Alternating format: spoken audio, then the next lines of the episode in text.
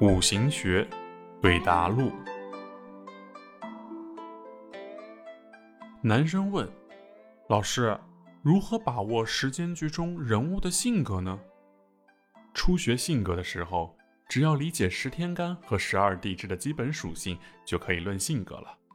等到熟练掌握后，就要从五行的全息理论来理解。我讲几个点，你们自己体会，供你们参考，但不可执一哦。一、阴阳的对立统一面。性格形成时，那些来自家庭和时代影响同时存在。人的长处必然是他的短处，优点必然是他的缺点。人内在的这种矛盾的相互冲战、相互转化，是生命的一种展现方式。二、空间和时间的统一性。空间上相遇的有缘人和时间上有着天然的联系，时间的节点上所呈现的万象和空间也有着天然联系。相同的空间，不同的时间，性格风貌是有差异的。同样相同的时间，不同的空间。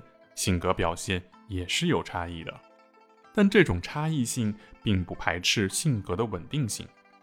简单的说，在年月外，在空间上叱咤风云的项羽，到了日食内的空间时，也有可能百炼成钢，成绕指柔。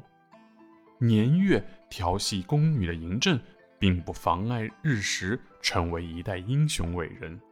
这种差异性。并不排斥性格本身的定向性。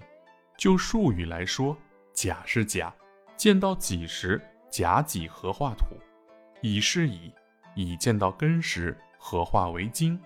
这里的土和金就是差异性，但甲木和乙木的定向性的木还是存在的，并一直存在。三，时间的流动性和多样性。性格的构成是整个时间局共同完成的，具有多样性，但这种多样性并不是简单的相加，是有机的组合。它的整体组合要像时间一样具备流动性和无缝的平滑连接性。